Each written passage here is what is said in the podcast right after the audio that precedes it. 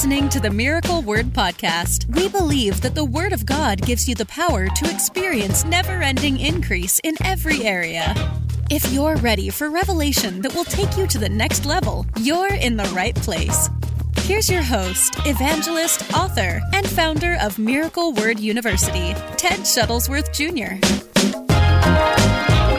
Anyway, we're going to get in today. Um, of course, you know, we've got all kinds of new stuff for you um, new shirts for the kids. We've got new tumblers for the kids. We've got nonstop mom mugs that are left, but they're running out. Last thing we'll do, we won't order them again, so they're limited edition.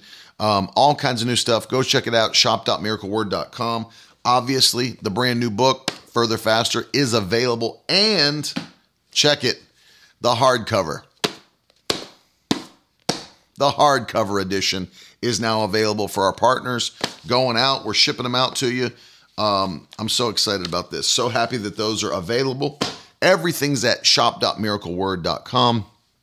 You know, Britt, I think we will because Jenna is uh, sending up a box of, of product for um, for New York. So the kids' shirts should be there to my knowledge. And uh, we'll have different things there. Further Faster will be there, a bunch of different stuff. So I'm looking forward to that. And I'm really looking forward to seeing you guys. If you're able to make it, uh, if you're able to make the drive to New York from wherever you are, I'm looking forward to seeing you and uh, and being with you there. I'm so ready to get back. the audience goes, ooh, uh, to get back on the road and start preaching. Um, oh, good. I'm glad. Listen, let me ask you a favor. If you got it, do me a favor after you read it, of course. We don't want you to be dishonest. And leave me a review on Amazon. I really, really appreciate people that have been leaving reviews um, because it, it really helps get the word out. Matthew chapter 14. Thank you, David. I'm happy to come. I'm looking forward to come back to Texas. Um, Matthew chapter 14 is where we're going to go today. I want to talk about how to have miracles even in a time of trouble. How to have miracles even in a time of trouble. And uh, hope you got something good to drink today. Brought to you by Nespresso Corporation. Mmm. It is good. Um, Matthew chapter 14 is where we're headed. And then um, I'm going to show you this passage how to. Yeah, people got. Okay, so that's what's happening. They're turning it off for people. If you're on Facebook, go back to re-click on, on the page on turn on live notification.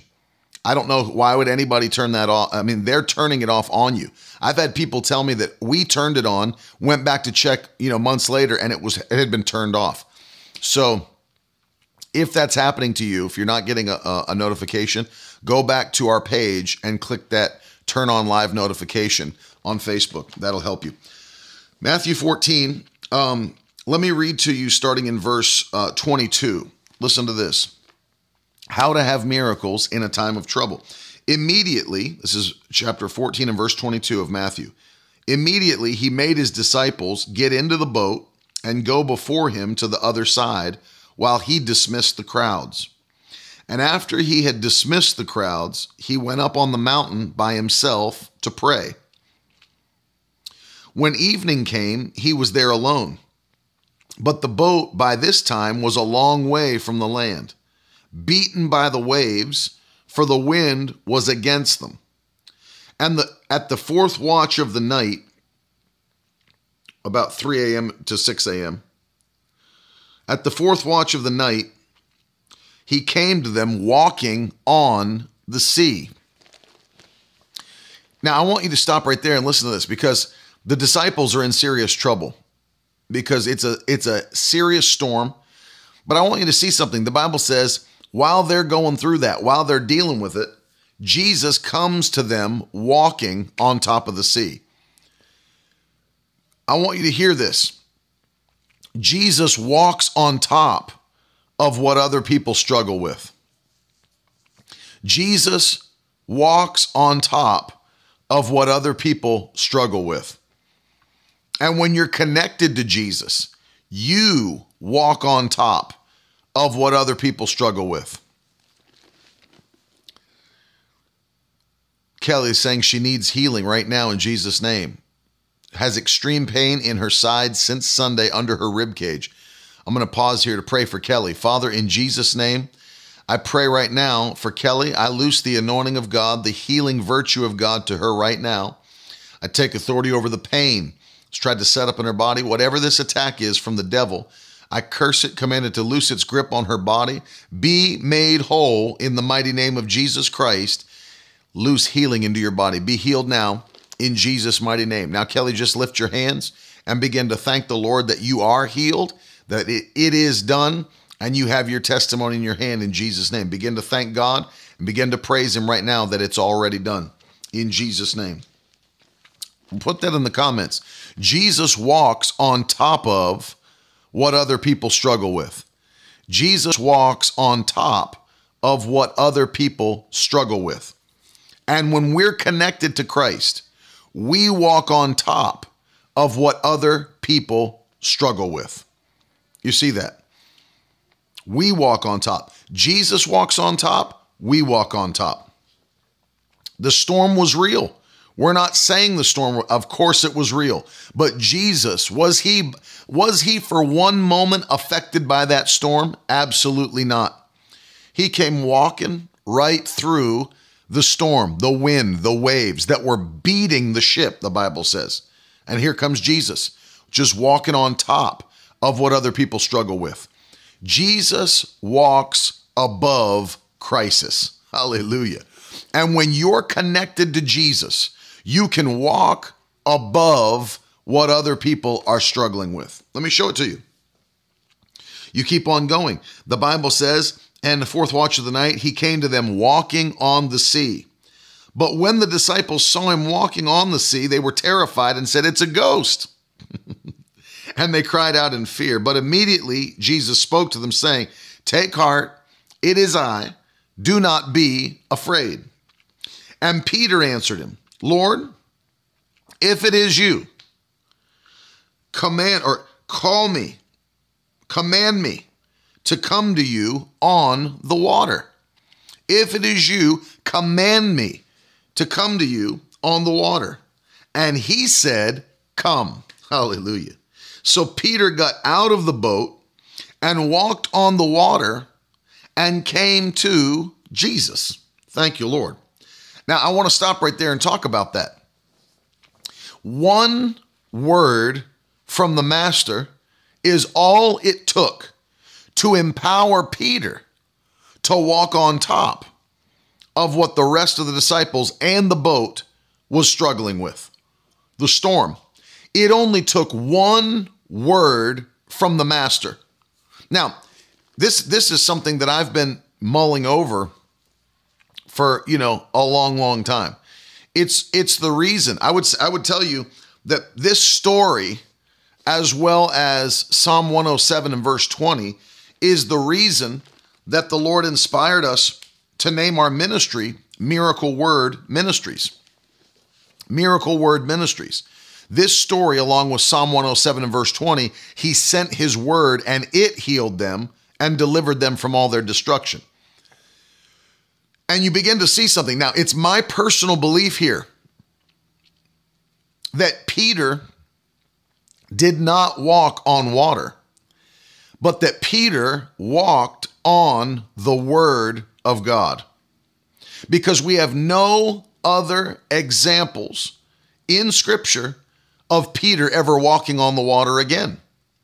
It's not that Jesus bestowed unto him the supernatural ability to always walk on water. But notice what Peter said, notice what what Jesus did, and then the outcome. If it is you, command me to come to you. Hallelujah. Let me let me give you this thought. Anything Jesus commands you to do, he empowers you to do. Hallelujah. Put it in the comments. Anything Jesus commands me to do, he empowers me to do. Anything Jesus commands me to do, he empowers me to do. This is why it's so vitally important for people to discover and walk in their purpose from God. Instead of trying to run after somebody else's purpose or calling, or doing something else, um, you know, that you just saw someone do and thought, man, that would be a great idea, or I'd really like to do that. Anything Jesus commands me to do, he empowers me to do. So when you look at your calling, when you look at your purpose, when you look at your anointing, if you are walking in your call, if you're walking in your purpose, if you're doing what you have been commanded to do, never ever doubt that you are able, well able, to accomplish and complete your purpose and what you've been set apart to do in the name of Jesus. Because if you've been commanded to do it, then you've been empowered to do it. Jesus would never command you to do something that was impossible. It would be unjust. It would truly make him a liar because it would be him saying, You must do this when in fact you could not do it and had no ability to do it. Every command of Christ comes with the empowerment of Christ. Every command of Christ comes with the empowerment of Christ. So notice this, even before th- this will blow some people's minds. Even before Jesus died, was buried, and was resurrected, and gave us the ability to be new creatures in Christ Jesus. The two people that Jesus came across when he said, Go and sin no more, lest a worse thing come upon you. Jesus gave that command. Even though they weren't Christians yet, even though he hadn't died and resurrected yet, when he said to those people, Go and sin no more, he just empowered them to never sin again. Think about that. They weren't even Christians yet, but even before redemption, the command of Christ was the empowerment of Christ. Go and sin no more. Well, if they were not empowered to sin no more, then his word was empty. His word meant nothing. His word wasn't powerful. It wasn't, it had no effectiveness. And Jesus never speaks a word that has no effectiveness. And I'll go beyond that because God said he never speaks a word that comes back empty or void. Isaiah 55 11. It always accomplishes what he sends it to do. How often? Always accomplishes. Always accomplishes what he sends it to do. So when Jesus, who was God in the flesh, said to them, Go and sin no more, at that moment, he empowered them to never sin again. Because anything Christ commands, he empowers. Thank you, Lord. Anything Christ commands, he empowers. And he spoke to Peter. All he had to say was one word come. That word, when he spoke it to Peter, was an equipping word. It was a strengthening word. It was a supernatural word that Peter's faith locked onto immediately, grabbed hold of it, knew it was a command for him. I want to show you something else. When Jesus said to Peter, because notice this, Peter was the one looking for a word, nobody else. John the beloved, the one whom Jesus loved, he wasn't looking for a word. Nobody else was looking for a word. It was Peter, the one with passion, who said, If it's you, call me out to come to you, command me to come to you. Peter is who Jesus was speaking to. And he said to Peter, Come. Now, that word was for Peter, wasn't for all the disciples. It was only for Peter. So if any other disciples would have tried to step out of the boat and walk on the water, they would have sunk, sank, sinked. Why? Because it wasn't their word, it was Peter's word.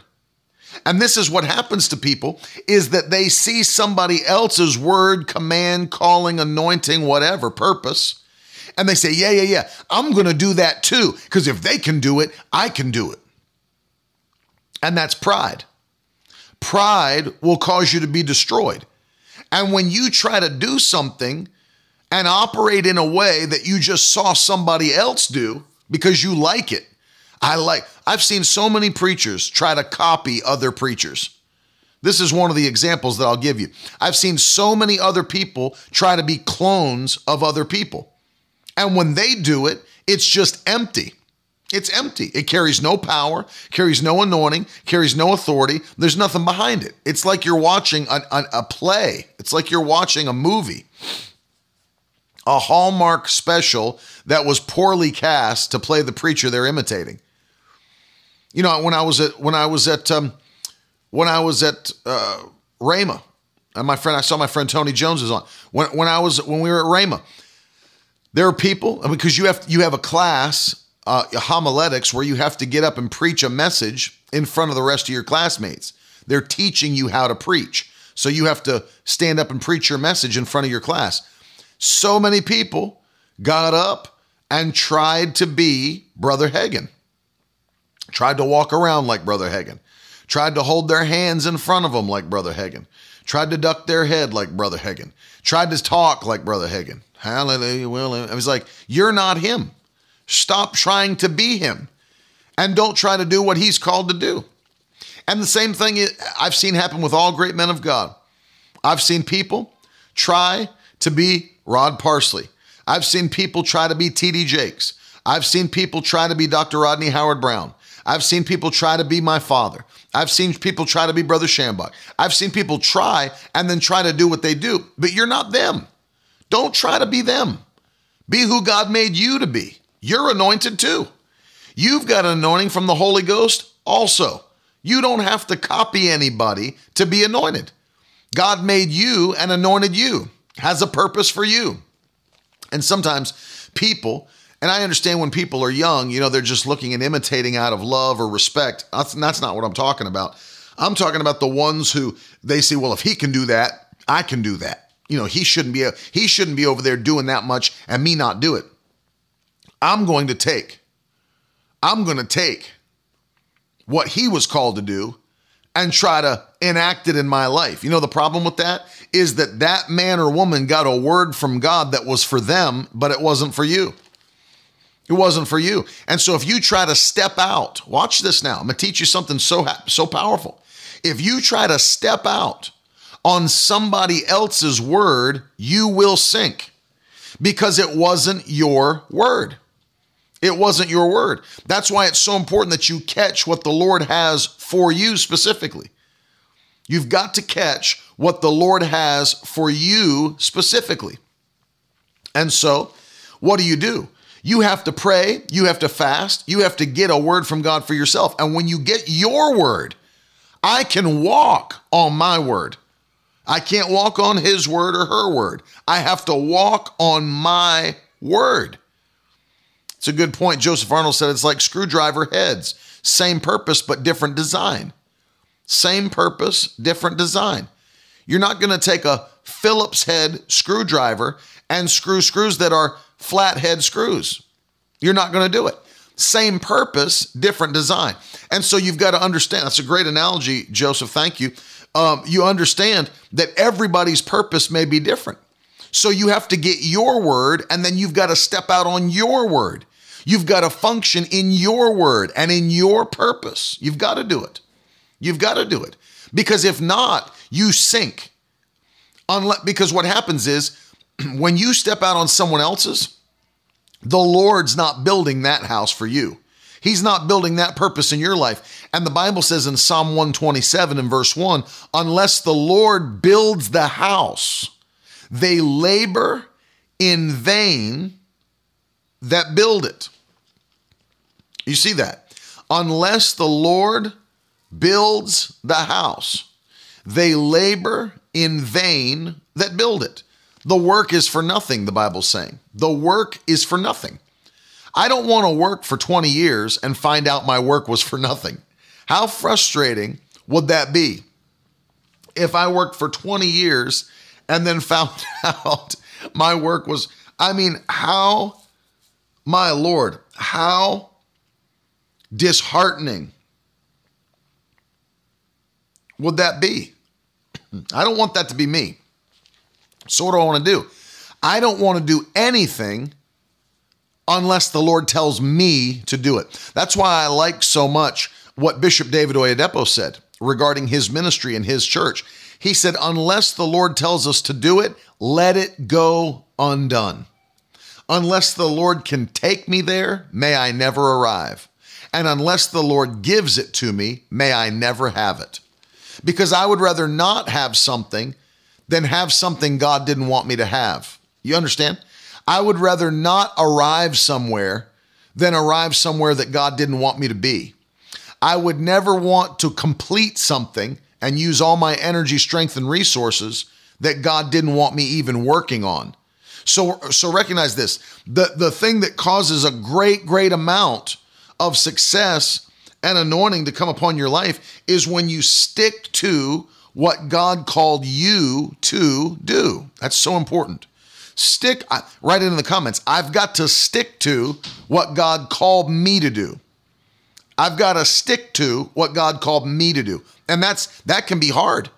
Because man, when you start comp- and that's why the Bible says when you compare yourselves among yourselves, you're unwise. That you try to in the flesh compare. In the flesh compare. Well, if he can do it, I can do it. That's pride. I don't want to do what he can do. I don't want to try to do what somebody else did. I don't want to live in pride and always think, well, if he did it, I'm doing it. You know, he's not better than me. I'm just as anointed as he is. She's I'm just as anointed as she is. I'm going to do it if she can do it. That's a wrong attitude because they've got their own word from God that you didn't get that word. No, none of the other disciples got this word, just Peter. Why did Peter get one? He was looking for one. Catch that. Peter got one because he was looking for one. Hallelujah. Peter got one because he was looking for one. He said, if it's if it's really you, Lord, call me to come to you. And he said, Come. Peter walked on the word of the Almighty God. Hallelujah. Can I tell you something? We're talking today about how do you have miracles in a time of trouble, in a time of crisis. How do you have miracles in a time of trouble and in a time of crisis? I'll tell you how you do it. You've got to get a word from the Lord and walk on your word. Hallelujah. Now, that word could be specific or that word could be general to the body. Because let's say, for example, uh, one of the things, and you know this, as, as we cross over into all these months, we've crossed over into June now. And anytime we cross into a new month, I lift my voice and thank the Lord and say, Thank you, God, that you brought us through another month with no sickness, no disease, no calamity, no accidents, no tragedies. Thank you, Lord, you brought my family through another month and we had no depression, no anxiety, no panic attacks. I thank you, Lord, that we had no financial crisis. I thank you, you brought us through another month. And I take time to thank Him that He brought us through another month with none of those issues, none of those problems. We came through the whole coronavirus, quote unquote, pandemic and literally were never touched once by sickness or disease. Never. None of my family, me or extended, were touched. And I was out. I wasn't just locked in my house, I was out. Never once touched by any of that stuff. Nobody was even sick, and I thank God for it. Well, in, what others would call a time of crisis during the, the pandemic, when everybody was locked in, um, understand something that there was a healing anointing that's general to the body of Christ that you can stand on and say, you know what? I don't care what's happening throughout the world. That won't be my story because I actually have a word that's come to me that promises me divine healing. By whose stripes ye were healed. I've got a word that comes to me that's general to the body of Christ. It's for all of us, but we can stand on our word. Watch this now. We can stand on our word and we can walk above the crisis, the storm, the issues, the waves.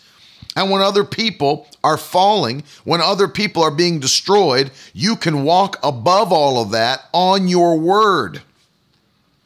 Hallelujah. And you won't have to, you're not fighting the same battles everybody else is fighting. You realize everybody wants to wait until they get sick to believe in Jesus as their healer. You don't have to wait till you get sick to believe in Christ as your healer, you can be completely healed and still walk in healing power and stay healed instead of waiting to be sick and then get healed. It's like I heard one nut job say that was preaching. I was sitting in the service, shaking my head no on the front row. He said, You know, everybody wants to know Jesus as their healer, but you can't know him as your healer if you're not sick. That's, that's what he said. that's what he actually said to me. Everybody wants to know Jesus as their healer, but you can't know him as your healer unless you're sick. That's not true at all. That is not true whatsoever. While I am healed, while I'm completely fine, strength flowing through my body, no sickness, no disease in this body, guess what? He's still my healer just as much now as if he had to heal me from a sickness or disease. So if you can get that and understand that revelation, he doesn't change. he doesn't change. God doesn't change. Jesus Christ is the same yesterday and today and forever. Hebrews 13 8. So understand something. If I can know that he doesn't change, why do I have to change? Why do I have to get sick to know him as my healer? Why can't I just accept his healing virtue and anointing into my healthy body and continue walking in health? People don't think, man. I don't I'm sure people don't think. We can't know him. This is the same guy that I was listening to preach who said that one of his family members got sick. Listen to how dumb of a, of a statement this is. He said that one of his family members got sick and was diagnosed with something. It was a child, and he was in the hospital with the child and was praying by the bedside and said, Lord, Lord, let this thing come out of their body. Lord, put it on me instead. this is what he was preaching to a room full of people. Lord, Take this thing out of this little child's body. Put it on me instead. That's the prayer. First of all, let me outline why that's so stupid. Did you ever just think, forget the Bible, forget scriptures, forget all that. Let's just think logically. If God can take it off of that little girl, why does he have to put it on you? If he's taken it off, why can't he just throw it away? Why does it have to go on somebody else? So stupid. God, put it on me instead. It's like, do you even know who God is? Do you even know what he does? Do you even understand his nature and his character? Do you think God is a child abuser? Do you think God's the one that's putting tumors and cancer and sickness and disease on his children? If you do, you're a fool that doesn't understand who he is. Don't understand his nature, don't understand his character. Foolish. Foolish. He's not a child abuser.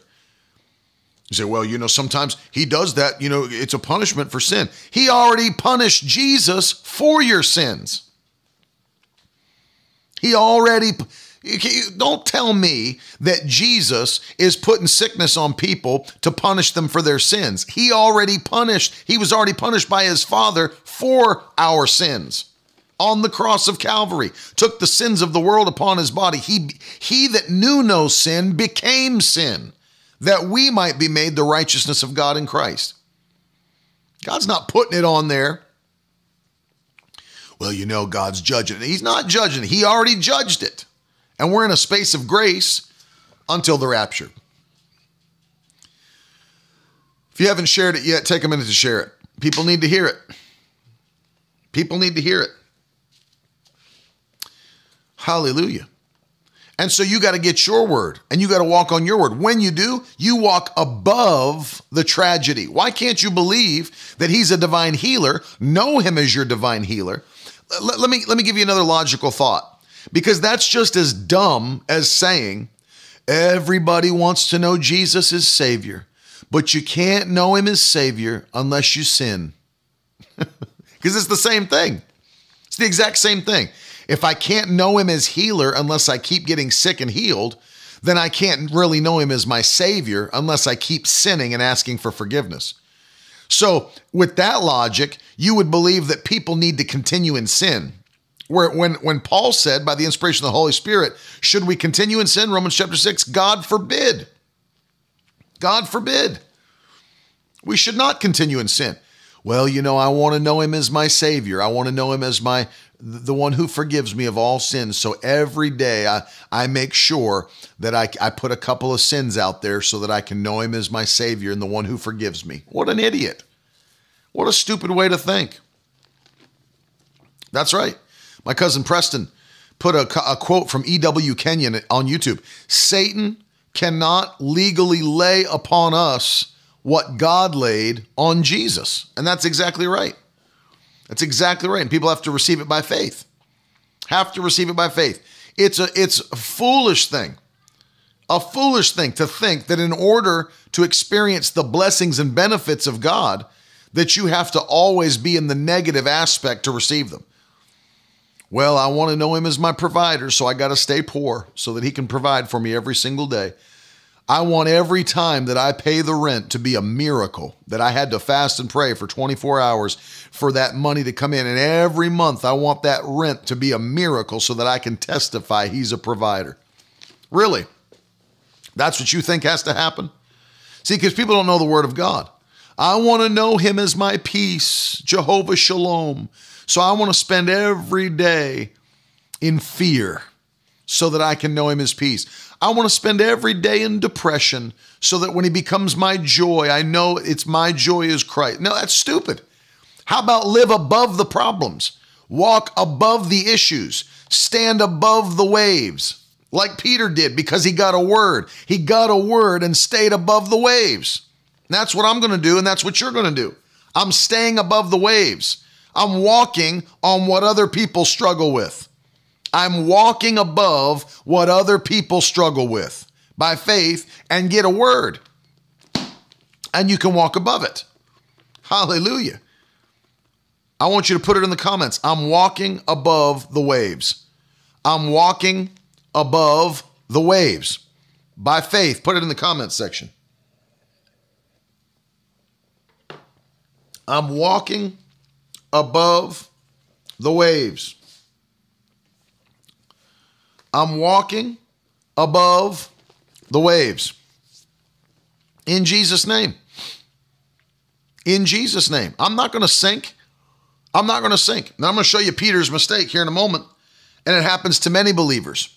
Happens to many believers. But I'm walking above the waves. When I was young, some of you will remember this, others will not. But when I was young, I, w- I remember when video games went mainstream. You know, there were a few people that had an Atari, you know, Atari 6400 and all that. But when they dropped the Nintendo Entertainment System, the little gray box with cartridges that you could, and everybody had their cartridge, they were blowing in it, flipping it up and down, smacking it, putting it in.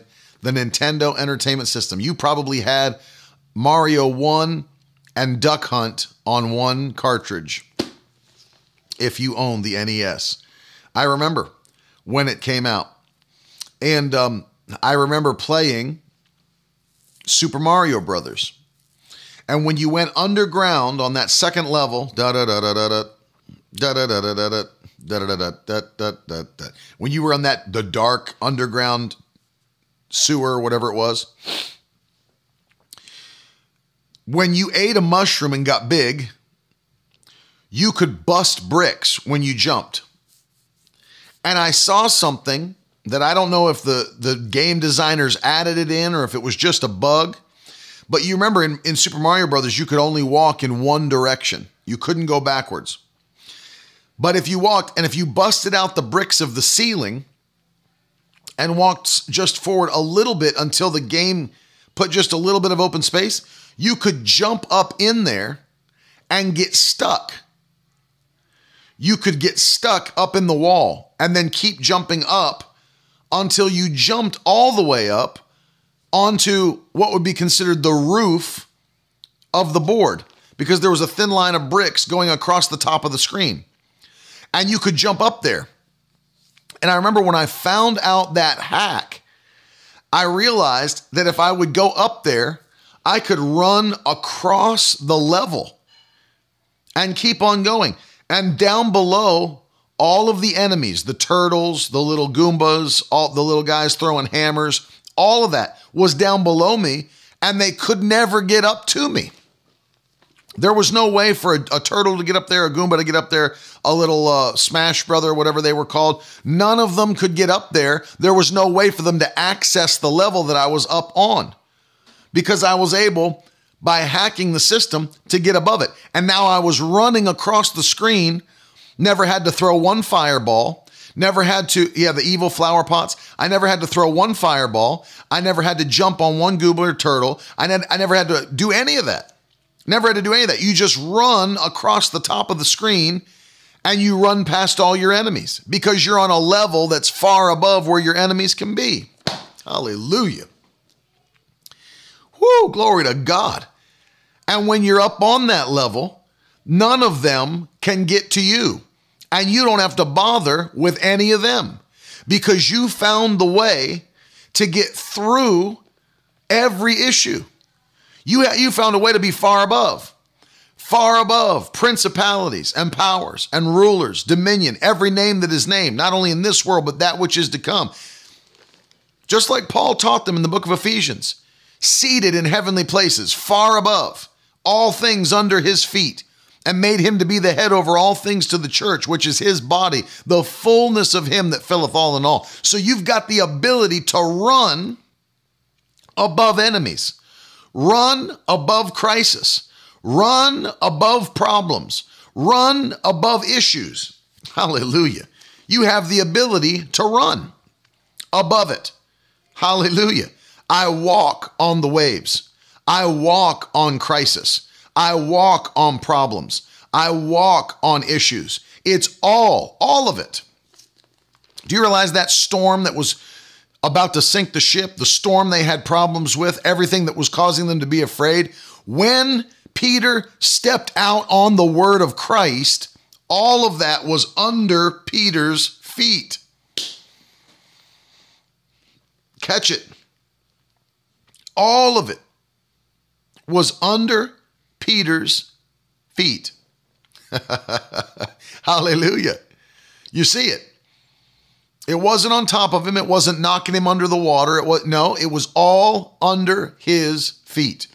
What was he doing? Fixed his eyes. Oh, Jesus. Because notice now, Jesus is the word made flesh. If we go to John chapter 1, you start to read it and you understand. In the beginning was the word, and the word was with God and the Word was God. You drop down a little bit, a few verses, and the Bible says, And the Word became flesh and dwelt among us, and was full of grace and truth. Jesus, who was the Word from the beginning of time, who was with God and was God, became flesh. So Christ is the Word of God in the flesh. Peter standing on the word Jesus spoke, watch this, and looking at the word. His eyes were fixed upon Jesus, who is the word made flesh. Go with me. The Bible says, So Peter got out of the boat and walked on the water and came to Jesus. He had a single focus. He was walking on the word, he was looking at the word, he had a single focus. And then what happened? I'll tell you what happened. The Bible says this. Verse 30. Matthew 14 30. But when he saw the wind, he was afraid. Hmm. And beginning to sink, he cried out. Now, let me stop there and show you something. In a time of crisis, in a time of trouble, notice there was no sinking going on There was only victory going on as long as he walked on his word and kept his eyes on the word. As long as those two things were happening, he was in victory. Walking above the storm, walking above the problems, walking above the issues, and he had his eyes on the word and he was walking on his word in obedience moving forward.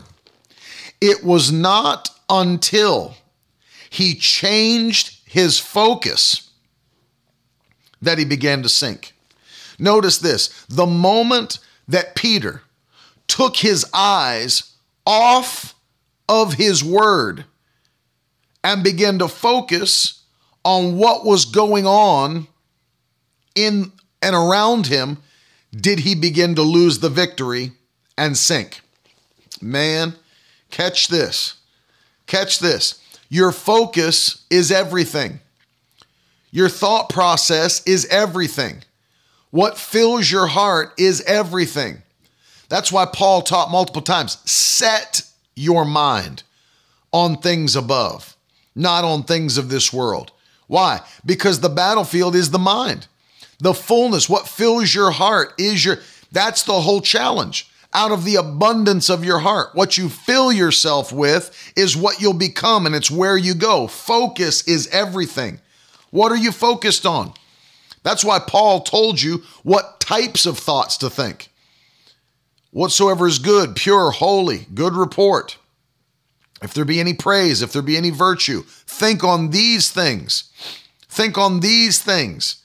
Think on these things. You see that? Very important.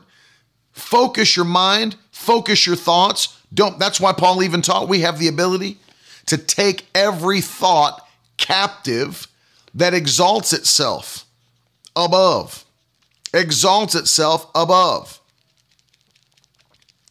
It's very true. Aram Meshegan said, You will move toward what you're looking at. Have you ever had that happen where you're trying to ride a bike and you're riding your bike straight and you turn around to look at somebody or talk to somebody and all of a sudden you find yourself you find yourself veering left because you were looking behind you. You, know, you thought you were holding it straight, but because you're looking behind you, you realize I'm actually going left. It happens all the time. I wrecked. My wife bought me. My wife bought me a um, one of those electric scooters for Christmas. One of those like um, uh, what's the brand there that all the mall cops ride around? Segway. She bought me a Segway scooter, but it's actually like an electric scooter. It goes like close to 20 miles an hour. And so I thought, you know what, I'm going to ride this around the city. And I was out and I was like, you know, miles from home. And I went across and I wasn't even paying attention, you know, had nothing on. I'm not, not, not naked. I mean, like, no, no knee pads, no knee pads, no helmet. I had clothes on. not saying I had nothing on. Had no knee pads, no elbow pads, no helmet because I'm not going to look like a you know a four year old riding a scooter. Um, and I'm out riding on the sidewalks and the streets, and I get to the place, and I get to the place where I'm crossing an intersection, and I and I was just I'd gotten so used to riding it, I wasn't even being uh, responsible or paying attention, and I was doing it like full speed, about 19 miles an hour, and I'm looking other other ways and just kind of goofing off and I wasn't even looking where I was going. And man, I hit something coming up on the sidewalk and flipped my wheel, and I flew, my friends. I flew at a crowded intersection with cars everywhere. I flew over my handlebars and hit the pavement with a mighty blow. I mean, I blasted myself. Landed on my I landed on my chest, my stomach, my elbows. My slides went flying. I had to go like find my slides in someone else's yard. It hurt. I was bleeding. I was bleeding out my elbows, bleed, bleeding down my knees. I was bleeding out. My shirt was all ripped up. And I was like headed home. I, it was like so bad that like workers in truck like work trucks were stopping alongside. They're like, "Bro, you're bleeding." I was like, "Yes, I know, I know." It was embarrassing, but uh, you know what? Only only thing that changed, and I I mean I truly blasted myself, busted myself up. You know the only thing that changed? I was doing fine. I was doing fine until I lost my focus. Think about it. Everything was cool. It was a gift. It was something wonderful. I'm flying along. I'm doing great. All was wonderful until I lost my focus. And when I lost my focus, it brought me to destruction. When I lost my focus, I lost my path. When I lost my path, I lost my ability to move forward. Man, I'm helping somebody today. Catch this. When I lost my focus, I lost my path. When I lost my path, I lost my ability to move forward. You've got to keep your focus. And Peter lost his focus in the midst of his miracle. It was a time of crisis. It was a time of crisis. It was a storm that was violent, and he was moving forward. And then he lost his focus. Lost his focus. And completely began to sink. It's like I saw somebody post on AJ said I did the same thing, flip, flipped over my handlebars. I heard I heard somebody say I saw a lady walking down the uh, riding her bike down the road and here I watched this lady ride her bike down the road and I yelled out, Cow! And she turned around and flipped me off. He said, But she didn't listen to me and hit the cow anyway. Lost my focus. There's all kinds of people today losing their focus. Hear what I'm saying? There's people losing their focus. All these things are creeping up all around us, and people are losing their focus. People are watching the news more than they're watching the word and they're losing their focus. People are putting culture over kingdom and they're losing their focus. All kinds of problems going around around us, and people are not focused enough and disciplined enough to keep their eyes on Jesus, keep their eyes on the Word of God, and don't be destroyed by what's going on all around you. Don't be destroyed. You keep, I'm teaching you, Jacob, how to do it. You keep your eyes on the Word of God. You don't look at what's going on around you. You don't look at what's happening on the news and, and make that your focus. You don't look what's happening in culture, make that your focus. And, well, I'm going to just determine how I treat people based on how I feel about what's going on. Nope. That's right. Ara makes a great point. Satan didn't shove the fruit down Adam and Eve's throat, he got them to shift their focus. That's right. He doesn't have to destroy you. All he has to do is distract you and you'll destroy yourself. If you can just fail to focus on Jesus, on the word, on what he's given you, what he's spoken to you, you lose your focus, you lose your path. When you lose your path, you lose your ability to move forward. And Peter began to sink, sink into what everybody else was about to sink in because he got away from his word. Look at this now. But I love this because, see, the word is alive. The word is alive. The word is alive. Yes, Heather, that's it. Don't lose your focus. The word is alive, the Bible says. Hebrews chapter 4 and verse 12, the Bible tells us the word of God is alive. It's moving, it's living, it's breathing. So, watch this. I want to show you. And as he began to sink, he cried out. Now, notice this. He cried out for another word Lord, save me. He's crying out. Now, look, he's shifting his focus back again. You see that? He recognized his issue, recognized his problem. I shouldn't have lost my focus. Now I'm focused back on the Lord. Now I'm focused back on the word. Now I'm focused back on the master. Lord, save me. Just a momentary lapse in focus, and he begins to sink. Lord, save me. And because the word is alive, because the word is sharper than any two edged sword. Look at this. The Bible says, and Jesus immediately reached out his hand and took hold of him, saying, Oh, you of little faith, why did you doubt? Can I show you something so powerful that even if you had made the mistake and lost your focus and found yourself in a place where you shouldn't be, Notice this. He didn't just get a word that allowed him to walk above crisis. He didn't just get a word that allowed him to go where no one else could go. That even when he lost focus and made a mistake, look at this the word grabbed him and the word pulled him back up again. Hallelujah. The word grabbed a hold of him. He didn't grab a hold of the word, the word grabbed a hold of him. See, the word's not sinking. You don't have to save the word, the word's going to save you. He didn't have to grab hold of Jesus, Jesus wasn't going down. Jesus grabbed a hold of him. The word reached out and the word grabbed him and the word lifted him back up. Hallelujah. The word lifted him back up. Listen to what the Apostle Paul said to the Ephesian elders in Acts chapter 20, verse 32.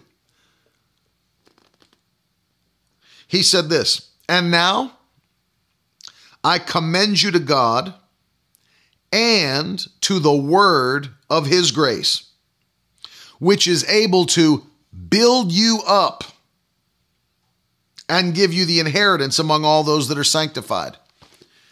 When the word comes to you, it has the ability to build you back up.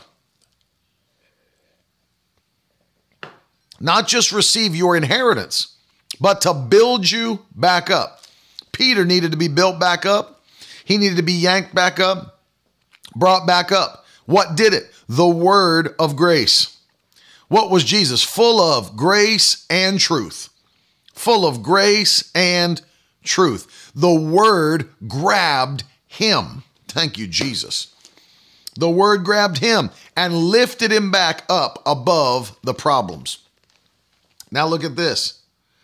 And when they got into the boat, whoo, glory to God. This thing right here stirs me up, man. I'm ready to run around this studio. And when they got back into the boat, notice it says they and not he. Wasn't just Peter that got into their boat, Jesus got into their boat. Jesus got into their boat. Look at this. And when they got into the boat, the wind ceased. Hallelujah. And those in the boat worshiped him, saying, Truly, you are the Son of God. Can I just show you something? With Jesus out of their boat, the wind continued, the waves, which waves are created by the wind, partly. And so the waves began to batter their boat. Notice they had no Jesus in their boat. But when Jesus got into their boat, the wind had to cease, which means the waves had to cease. Hallelujah. The wind and the waves. And then look at this. Their their trip was not impeded anymore. The next verse says, and when they'd crossed over, they came to land. So they couldn't sink, they couldn't be destroyed, they couldn't be battered, because when Jesus got in the boat, it caused everything to cease and they completed their journey successfully. This is the power of having Jesus in your boat. This is the power. It's like Bishop David Oyedepo said, I'll never forget it. He said, People come to me all the time because, you know, he preaches faith and victory all the time. His church unofficially is called Winners Chapel. Winners Chapel. And so he said, People come to me all the time and say, Well, I hear the way you preach. Have you never had problems? Have you never had issues? You know what his answer was? Maybe they came Maybe the problems came and I just never noticed them.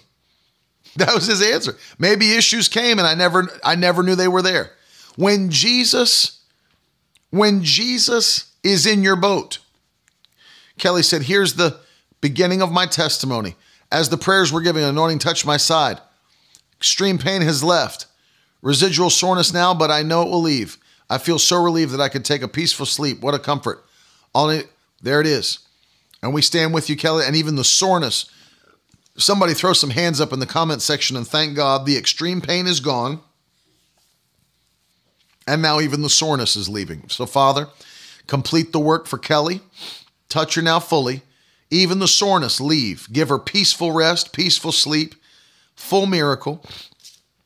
You've all already promised us, Lord, June is our month. June is our month. June is our month of accelerated testimonies.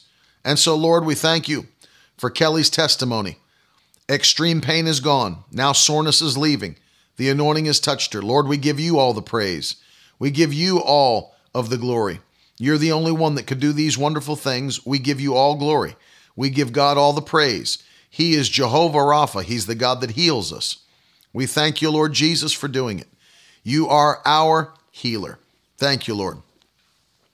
When you keep your focus on Jesus, notice when he gets into your boat, the wind has to cease.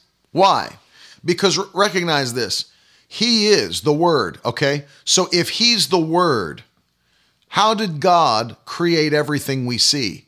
He created it by His Word. Everything you see in this world, other than man, was created by the Word. The Bible teaches us that. He spoke it all into existence, spoke it. So if that's the case, think about it.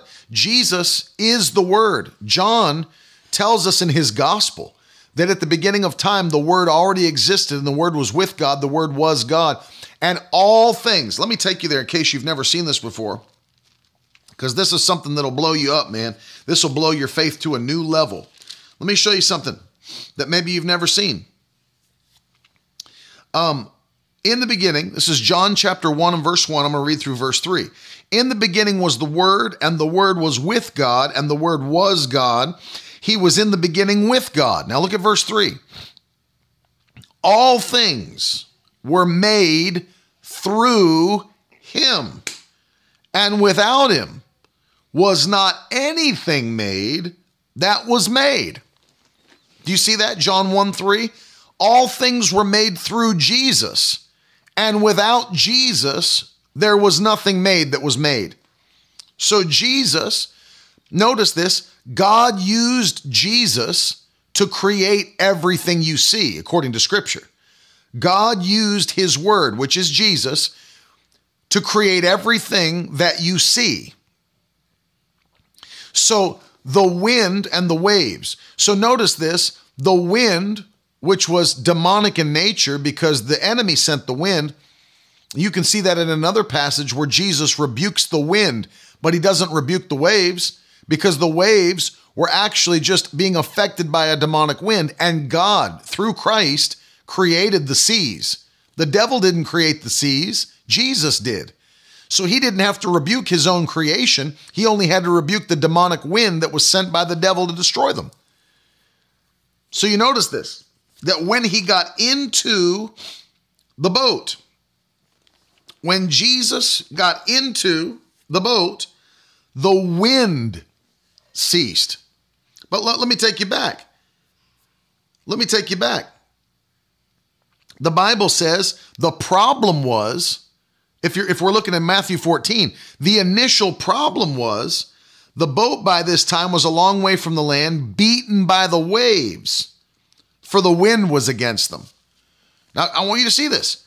Their problem in the boat was that their boat was being beaten by the waves.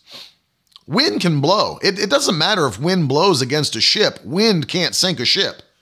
The problem, according to scripture, their boat was being beaten by the waves because the wind was against them. So the wind, the demonic wind, was causing the waves. But notice, did you notice that when Jesus stepped in the boat, the waves were not mentioned again? All it says was, uh, when Jesus stepped into the boat, immediately the wind ceased. Said nothing about the waves. Because, see, the wind was what was causing the waves. But notice this the waves weren't against Jesus and his disciples, the wind was. The waves, the water, the sea was Christ's own creation. And what? Now, here's the question I want you to get before I pray for you today.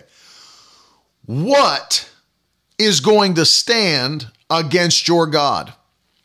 What obstacle is going to stand against your God? I'm asking you this because if Jesus is in your boat, then the question I would ask you is the same question that Paul asked the Romans. If God is for you, tell me who can be against you. If God is for you, tell me who can be against you? Some little wind going to stand in the face of Jesus Christ, the master, the creator of heaven and earth. Please. Some little demonic wind. The moment he stepped in their boat, the wind had to shut up. And because the wind was stirring up the sea, guess what? The sea had to quiet down too. And it allowed them to complete their journey successfully and go to the other side. Hmm. Thank you, Jesus. Thank you, Jesus. Thank you, Jesus. If God's for us, tell me who, what obstacle is going to tell Jesus no? What obstacle is going to tell Jesus if he's with you? Hallelujah. If he's with you and he's traveling with you, he sent you on your purpose. He's got you on your way. What obstacle is going to look your God in the face and say, Sorry, you can't come in here? Give me a break. Who does the devil think he's talking to? The power of God is working with me and with you. Jesus is in our boat. Hallelujah. We are walking holy places, as I taught you yesterday. We are walking holy places. It's not like it was in the Old Testament where the holy holy power of God was locked up in the middle of the most holy place behind the veil. Not anymore. The veil was ripped into two pieces, and the Bible says, Do you not know that your body is the temple of the Holy Ghost? I'm a walking, talking holy place. Hallelujah. I'm a walking, talking holy place, and so are you. You don't have to ask. Let me tell you something. You don't have to ask Jesus to get in your boat, not in the New Testament, because your body is filled with the same spirit that raised Christ up from the dead, and he dwells in you and quickens your mortal body. What you do have to do is focus your faith on what you have. The reason that there are Christians that fail and Christians that go from crisis to crisis and issue to issue, problem to problem, is because they don't know the truth. You shall know the truth, and the truth will set you free. My people are destroyed because of a lack of knowledge. You can have all the power in the world. If you don't know you have it, you'll never exercise it. You realize that. I can have all, and I, it's not I can have all. We all that are in the body of Christ do have all the power in the world. We do have all the blessings in the world. Look at uh, Ephesians chapter 1 and verse 3. Look what the Bible says. You've been blessed with every spiritual blessing in heavenly places in Christ.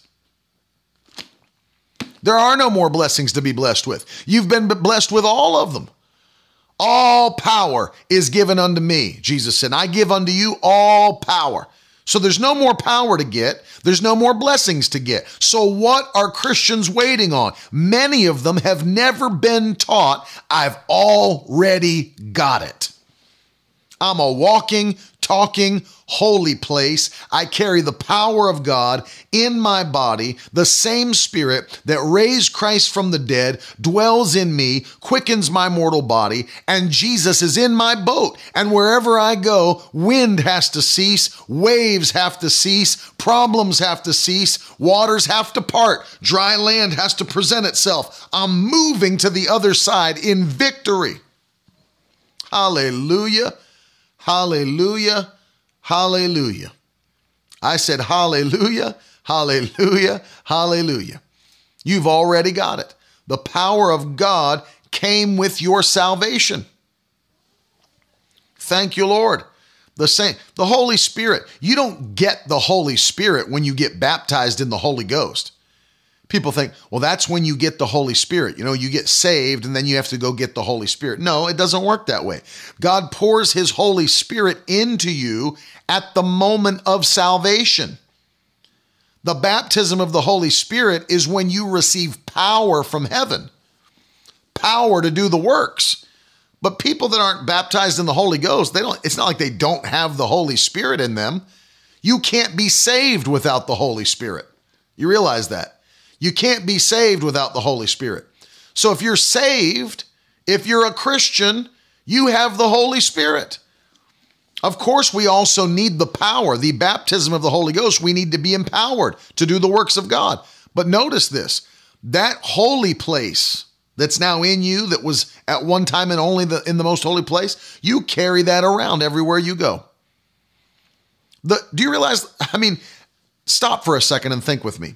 The third person of the Trinity lives in your body. Think about that. It's about Jesus in your boat. I've got him in my body. The Holy Ghost is in my body and in your body. We walk around with the third person of the Trinity, the Godhead, inside of our body. Who does the devil think he's messing with? Who do you think you're talking to? I'm locked and loaded. You don't even understand what's on the inside of me. I could blow out of my left nostril and blow you back to hell. I've got so much power living on the inside of me. Who does the devil think he's talking to? See, this is the kind of mindset you've got to have. I can't be defeated. How you def- how can you defeat me when I'm the strong man? Hallelujah. The Bible says if if anybody's going to uh, rob, you have to come into a house first and bind up the strong man before you can rob from him. Well, good luck, Satan, coming into this house and binding up the Holy Spirit, who is the strong man on the inside of me. Good luck, Satan, trying to come in to my covenant and into my life and bind up the strong man that I'm filled with, which is the Holy Ghost from heaven. It ain't going to happen. You're already defeated. Jesus already defeated him on the cross 2,000 years ago when he shouted in the Greek language, It is finished. Tetelestai is the word that was written on paper. Hallelujah. Tetelestai. It is finished. That's right. I want you to put it in the comments. I am the strong man. I am the strong man. I am the strong man. In Jesus' name. That's it. Luke 10 19. I have given you authority to tread on serpents and scorpions and over all the power of the enemy, and nothing shall hurt you. And by the way, that's not just for the 12 apostles of the Lamb, that's for every believer. It's for every believer. I am the strong man. Thank you, Lord Jesus. Because you are one with Christ. You're not two separate entities in the New Testament. You are one with Him. I'm in Christ. He is me. I am Him. We are one. We've been united with Christ. Thank you, Jesus. United with Christ. And I want to encourage you how to have miracles in a time of trouble. Keep your focus right. Keep your focus on your word. Keep your focus on the word. Keep your focus on the power that's on the inside of you and walk according to your word, walk according to your power, and put your blinders on and don't let anybody veer you to the left or to the right. I'm not looking at racial uh, problems and getting pulled in in my emotions. Of course, we stand against injustice, we stand against inequality, we stand against murderous spirits that are all of that, yes, but I'm not going to let my emotions be pulled in and start acting outside of my Christianity because I'm emotional about what's happened. I will operate in the principle of God's word, and that's how I'll respond. I'm not going to look at sickness and disease. I'm not going to look at a pandemic. I'm not going to look at all this stuff and get in fear and get emotional because something's going on in the world. Keep your focus on Jesus. Keep your focus on the word. Keep your focus on your purpose and watch what God will do in your life. Watch what God will do in your life. I want to pray for you. Father, in Jesus' name, I pray now in Jesus' wonderful name that you would put this focus and fire on the inside of every one of us. Lord, as I continue to teach and preach your word, enlighten the hearts of men and women, open the eyes of their understanding, let them see what they've never seen before. In Jesus' name. Let them see what they've never seen before in your word, a spirit of wisdom and revelation. And as we see these things, Lord, let us walk in the power of the word with our blinders on, operating in the power of the Holy Ghost, and nothing by any means shall harm us. And we will make an impact for the power of God. We will make an impact for the power of God and the kingdom of God. This generation will be saved in Jesus' wonderful name. We thank you we praise you. Set us on fire once again. In Jesus' name, And if you believe it, throw some fire in the comment section and shout aloud, Amen and a hallelujah in Jesus' name. In Jesus' name. Listen, let me ask you to do me a favor. If you're watching on Facebook, if you're watching on YouTube, and you've not done this yet, when this is over, go back to Facebook and check for me if they turned off your notifications for when we go live because something happened. Something definitely happened today. And I know I've been doing these things that are politically uh, probably controversial or whatever, but go check to see if they've turned your notifications off on YouTube or Facebook or both and uh, turn it back on. I'll send a text out to the Victory Tribe as well and, uh, and, and, and ask them to do the same. But do me a favor today. Those of you that believe in this ministry, I want to encourage you to sow a Facebook is stupid seed today. so I want, I want to encourage you to sow by faith a Facebook can't stop the gospel uh, seed today. JC didn't get his. Everybody's saying mine was turned off. Look at that. And people are, are getting theirs turned off. Yeah, it was switched off. Nick said his bell was switched off for him. See what I mean? It's time to sow a Facebook is stupid seed today. Caitlin said hers is on and still didn't receive a notification. Can't stop the victory tribe. So let me encourage you. Sow a Facebook is stupid seed into the kingdom today. You're not going to stop the gospel. It's crazy. Julie said they turn mine off all the time and I just turn it back on. That's crazy. I wonder if it has to do. Thank you, Kim. I appreciate that. Jackie said, Mine's on, but no notification. Look at that. That's straight up crazy. Straight up crazy. Thank you, Kim Hughes, for sowing a seed. Appreciate you. Thank you, Luenda. We're sowing a Facebook is stupid seed into the kingdom today. Terry Gregg said, I didn't get the alert either. It's exactly what I'm talking about. So please, if you don't mind, turn your notification back on if they turned it off on you. I don't know why they're doing that, other than they're trying to um, shadow ban me for the things I've been talking about. Ben said, Mine's on. I still get an email too. Yeah, but I mean, who checks their email before a live stream? It's crazy. An email come back with the word blackout. Censored. Exactly. Shadow banning. And Jessica said hers was turned off. Look at that. You're right, Linda. The enemy does not want the people to hear a word on faith. I mean, there's no question. I'm not saying the enemy's targeting me through Facebook, but I'm, I'm just saying it's true. And they, they may have, over what I've said the last few days regarding the racial tension, they may have monitored me and censored me. Let me just be honest with you. Free speech is not a reality on social media. It's just not. It's not a reality. They're privately owned companies run by liberal leftists with an agenda, an antichrist agenda.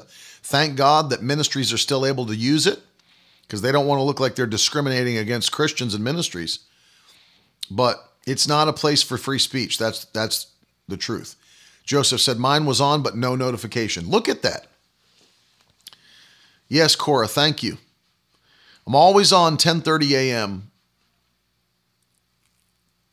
Yeah, everybody's saying that. Pam Bondi said maybe it's the default from the changes they made. Um, it's true. Taylor, I agree with you.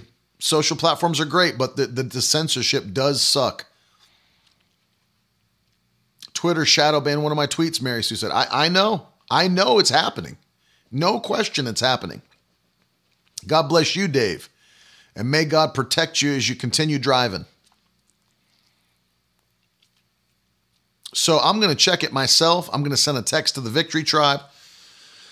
But let me encourage you to partner with this ministry in all seriousness. Not a Facebook sucks seed, but in all seriousness, to stand with Carolyn and myself. Partner with us as we're moving forward. Things are changing. I got some, I, I'm, I'm, I'm having a harder and harder time holding things back. But we've got some great testimonies in this month of unprecedented testimonies. Very excited. Uh, Renee said the same thing. Mine was on, but no notification. You can use Cash App, Venmo, hashtag donate as others are doing, PayPal. All the information's on the screen. Um, if you're listening on the podcast, you can swipe up to the description of the podcast and there's a link you can click to sow a seed. Thank you very much, Julie, for saying that. I, pre- I appreciate it. But the easiest place and easiest way to sow for anybody and to set up a partnership seed is miracleword.com. Miracleword.com. And uh, no matter where you are in the world, you can sow from there, you can partner from there. And we really, really appreciate you guys very much. I just thought of something too. Is uh, I thought of a song, um, which is a, it's a phenomenal song that I'm going to uh, play as we shout leaving because it goes, I didn't even think of this, but it goes right along with what I've been teaching today. It's my friend Jeremiah Yoakum singing Jesus is with me. I'll be back again tonight at 9 p.m. It's going to be one you don't want to miss. So, just so that everybody knows, I will be back on live tonight at 9 p.m. Eastern Time. Eastern Time. On all outlets Twitter, Periscope, Facebook, YouTube. And so I'll be live at 9. And you guys are going to definitely want to join me. I love you guys so much. Thank you for hanging with me. I appreciate all of you that are sowing. Thank you, Terry, for posting the website. Look at that. Daryl said the other day I was preaching and Facebook cut me off and removed the go live button and, and wouldn't let me get back onto my page for a few hours and I had to finish preaching on my wife's Facebook. I'm telling you, it's getting crazy. It's getting crazy. Love you guys so much. Be back tonight at 9.